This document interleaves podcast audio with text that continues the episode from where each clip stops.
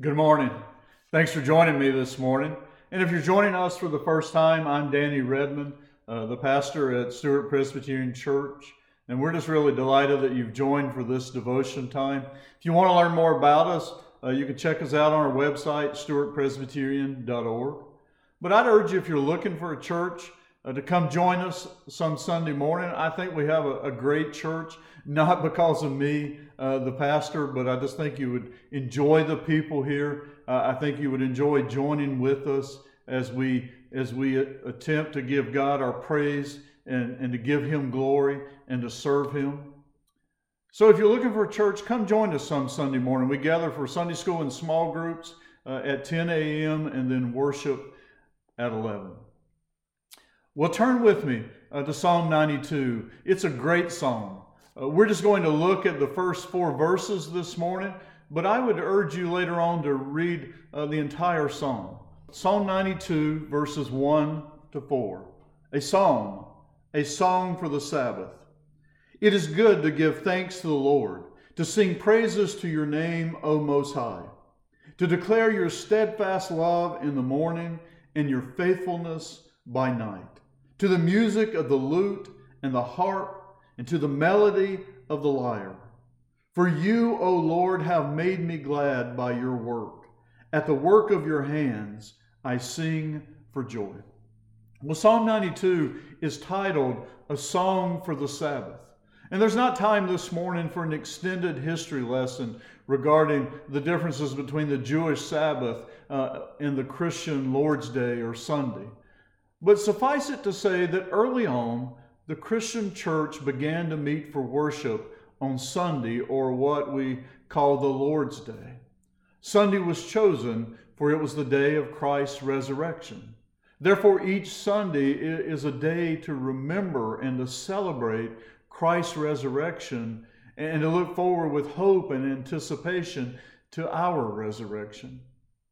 Of course, some, like our Seventh day Adventist brothers and sisters, worship on Saturday as a continuation of the Jewish Sabbath. I respect their decision.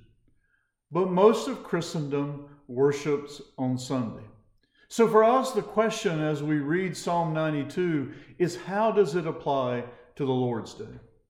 As James Boice points out in his commentary, American Christians continue to have an ongoing debate about what is the correct way to worship and to observe Sunday. Some take a Puritan approach and see Sunday as an extension of the Jewish Sabbath. Therefore, they call for an end to all work except for that which is absolutely necessary, like the work of medical and emergency personnel. Others take what is sometimes called a continental approach. And those who take this approach, of course, regard Sunday as a day for Christian worship, but they do not forbid other activities in the afternoon uh, after worship as long as they're positive. Perhaps, like some of you, I, I find myself somewhere in between these two approaches. I, I struggle with this age in which it seems too many events and activities are scheduled for Sunday and you will not find me uh, mowing my lawn on Sunday afternoon. But at the same time, wholesome family activities after worship on Sunday seem quite appropriate. Well, I'll not solve this debate today, nor is it my aim. But one thing is certain for most Christians, Sunday is a day set aside to worship God. And Psalm 92 provides insight regarding that worship. I think Psalm 92 urges us to ask how do we approach Sunday? Is Sunday worship just something we do? If our children or teenagers happen to be listening, is it just something your parents make you do? Or even adults, is it something your parents or maybe your spouse uh, has guilted you into doing?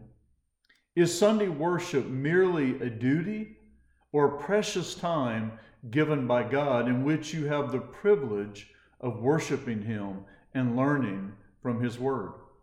Again, commentator Boice, in his catchy way, asks Is Sunday a treat or a trial, a delight or a duty?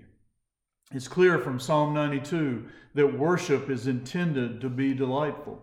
Look again at verse 1. It is good to give thanks to the Lord, to sing praises to your name, O Most High. Worship is good because God declares it good. But is worship good for you? Does worship make you glad and bring you joy? Is the thought of praising God delightful to you? The Westminster Confession or Shorter Catechism famously asks, What is the chief end of man? And the answer is mankind's chief end is to glorify God and to enjoy Him forever. When you think of worshiping God, does it bring you delight and joy? I hope so. Psalm 92 not only urges us to be glad and delightful in our worship, but it also gives us two overarching reasons to worship God. Verse 2 To declare your steadfast love in the morning and your faithfulness by night. You know, obviously, there are many things we could praise God for, but all of those come down to the truth that God loves us and God is faithful to us. It's God's steadfast love that reaches out to redeem us from our sin. It's God's faithfulness that sustains us each and every day and keeps us in the love relationship with Him. And notice the psalmist says we're to praise God morning and night. He's bracketing our day with the praise of God, which means not only are we called to worship God when we rise and when we go to bed, but we're called to praise God throughout our day and every day. And for the Christian, Sunday in particular should be a day filled with joyful praise of God. The psalmist goes on in verse 3 to speak of the use of stringed instruments and singing with joy. Psalm 92 is a call to come to worship with excitement and exuberance. Whether we sing like members of the praise team or can hardly carry a tune in a bucket, we should sing and worship with great joy. Is it your joy to worship the Lord? Is worship a treat or a trial, a delight or a duty? Well, let's worship the Lord now as we pray together. Lord, we delight in worshiping you. It is good to give you thanks. The work of your hands in saving our lives should be reason enough to sing for joy unto you. But all your works are worthy of praise. Your steadfast love and faithfulness are revealed in all you do. So, Lord, fill our worship with joy. Whether we're here in a beautiful sanctuary like this, or we've sat down on a stump in your wonderful creation, let us worship with gladness and joy. Oh Lord, fill our hearts with joy. Fill our hearts with gladness. May we give wholehearted worship unto you. And when we gather together each Lord's day, may it be with excitement, exuberance, and anticipation. May our primary goal be to give thanks to you, O Lord, and sing praises to your name. We offer this prayer and our worship in the name of Jesus. Amen. We'll worship the Lord with gladness and with joy. May you have a wonderful and worshipful week. God bless you all. Goodbye.